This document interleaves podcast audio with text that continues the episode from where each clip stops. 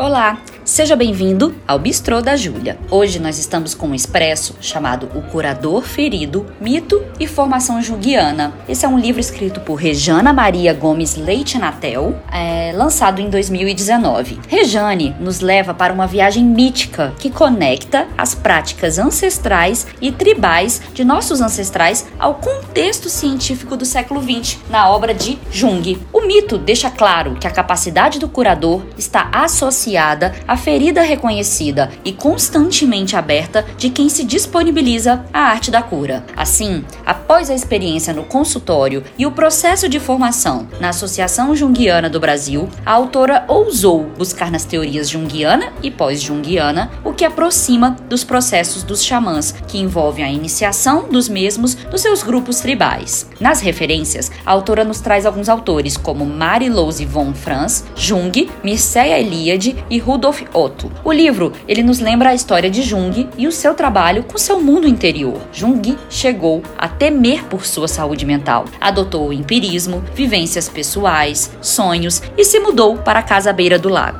Estudou ciências, antropologia, astronomia, mitologia, sociologia e religião. Logo, podemos fazer essa referência aos sonhos premonitórios e o trabalho dos xamãs. Mas é preciso cautela com a imagem do curador, com o complexo materno, o risco que se corre ao adotar uma imagem materna e de educadores, uma tendência a exercer esse papel pelo não aprofundamento da teoria Jung, além de alinhar e ter conhecimentos sobre o que é identificação do que é psicossomático e do que é físico na atuação com seus pacientes. É importante ter informação com base intelectual, percepções da realidade, sensações, para observar o seu paciente e intuição para compreender as manifestações do inconsciente.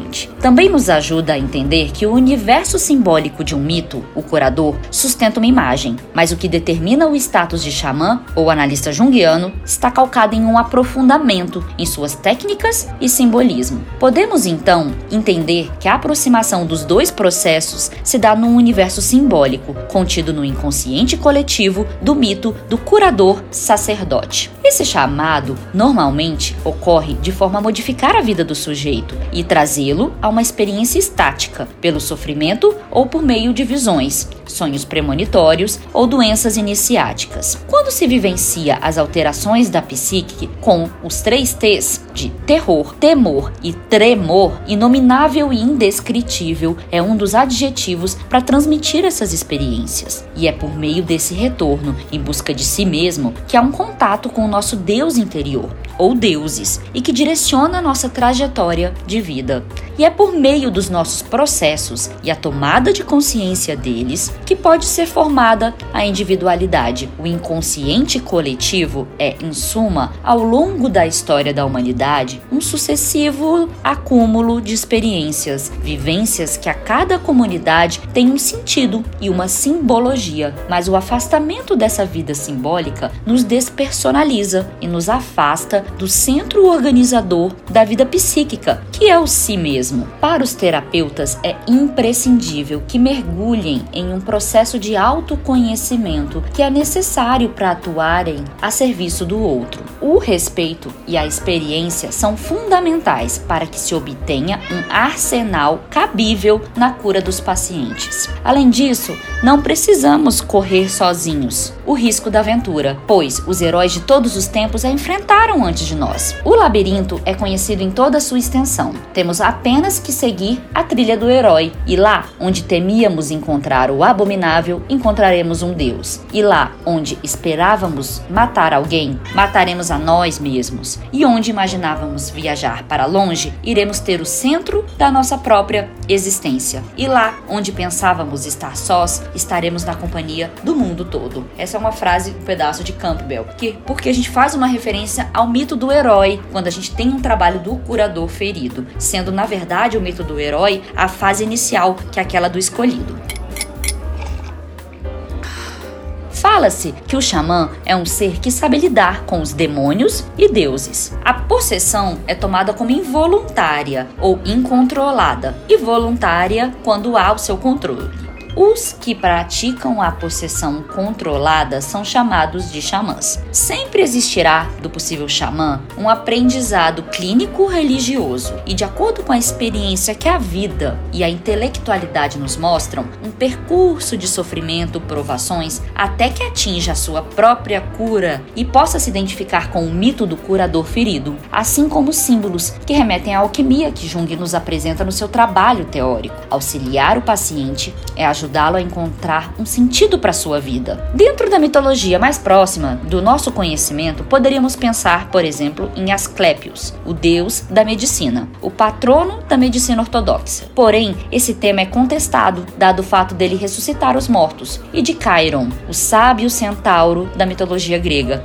que foi ferido por uma flecha envenenada na coxa e, como era um ser meio divino, não morre, permanece ferido e, em seu sofrimento, passa a entender melhor a por ter a sua própria ferida, tendo sido transformado na constelação de Centauro por piedade dos deuses. O entendimento de Asclepios e Chiron nos leva a vê-lo como parte de um mito do herói como escolhido, para posteriormente vivenciar as experiências trágicas, para sair delas com maior conhecimento, empatia e aprofundamento místico, todos caminhos possíveis para auxiliar na dor dos outros. Há que se voltar ao complexo materno citado Von Franz como parte preocupante do papel do terapeuta, xamã ou analista junguiano junto com seus pacientes. Também é importante identificar as diferenças das doenças físicas das psicossomáticas, mas entender das religiões, símbolos e respeitá-los diante da experiência com seu paciente é imprescindível para auxiliá-lo na cura. A psicologia é o que auxilia entre os dois modos de ver a cura, faz uma ponte entre a científica e simbólica, tornando-se assim de extrema importância para auxiliar os processos de cura das pessoas. A visão xamânica implica uma definição e uma concepção de saúde que se diferenciam da maneira clara da visão ocidental. A saúde é um fato tal, é um bem-estar, é um estar bem, corpo e do espírito, entre as forças da natureza e as forças espirituais e esse equilíbrio pode ser unicamente o resultado de uma manutenção da relação estreita com os âmbitos internos da realidade. Antes de tudo, o espírito que se deve harmonizar com o corpo, com o mundo circundante, com a natureza, com o mundo senciente, com os outros e com o mundo dos espíritos.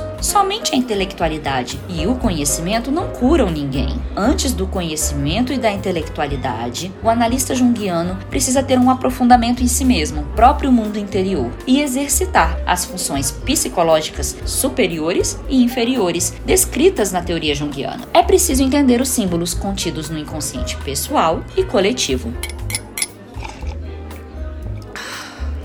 Só podemos oferecer ao outro aquilo que já possuímos. Nos processos de formação do xamã, existem as etapas: chamado, iniciação e aprendizado. Para o terapeuta ou profissional de saúde, a sua jornada com o paciente é a cura do seu paciente, é a cura dela, seja física ou psíquica. Então, o que se deseja é o restabelecimento da saúde do mesmo, o bem-estar e o seu retorno à vida cotidiana. Quando uma pessoa tem a perda da alma, o que ocorre muitas vezes é uma neurose que se estabelece para afastá-lo da dor. Então, tanto o xamã quanto o terapeuta ou analista junguiano pode fazer é trazer o processo à sua individuação, onde o paciente volte a si mesmo e o curador torna-se um meio, um mediador para esse retorno, esse restabelecimento do outro ser. O que encontramos no mundo xamânico são pessoas que possuem a mediação com o mundo dos vivos e dos mortos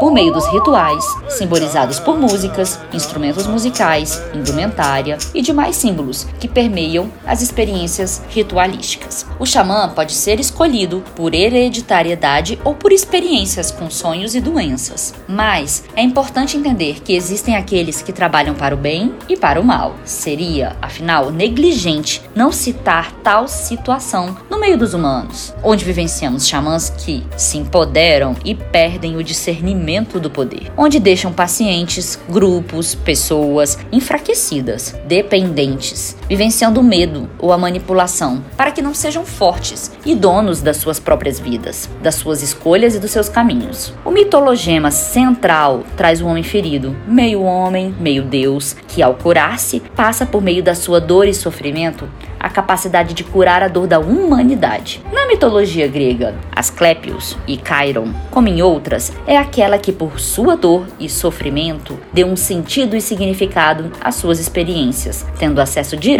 com as divindades desse sistema mitológico. É buscar no nosso inconsciente mais profundo, se afastando do eu, todas as reflexões, conexões, explanações de sonhos e símbolos, para ao retornar à vida egóica, trazer para a consciência os conteúdos que irão nortear o seu processo de individuação. Muitas vezes, na expectativa de sermos aceitos e amados, nos afastamos do nosso centro psíquico, e a solução está nesse processo de se conhecer no si mesmo, na integralidade do ser que é, para além do apenas intelectual, do apenas religioso, do apenas físico, do apenas psíquico ou do apenas emocional. A integração de todos os mecanismos de um enredo de vida pessoal único no qual se identifica que seus sofrimentos e tragédias podem ser caminhos para sua formação, ao refletir e modificar o seu ser, o curador ferido, após passar pelo processo de chamado, tal qual o mito dos heróis, com dores, rituais e seus processos de cura na iniciação, e finalmente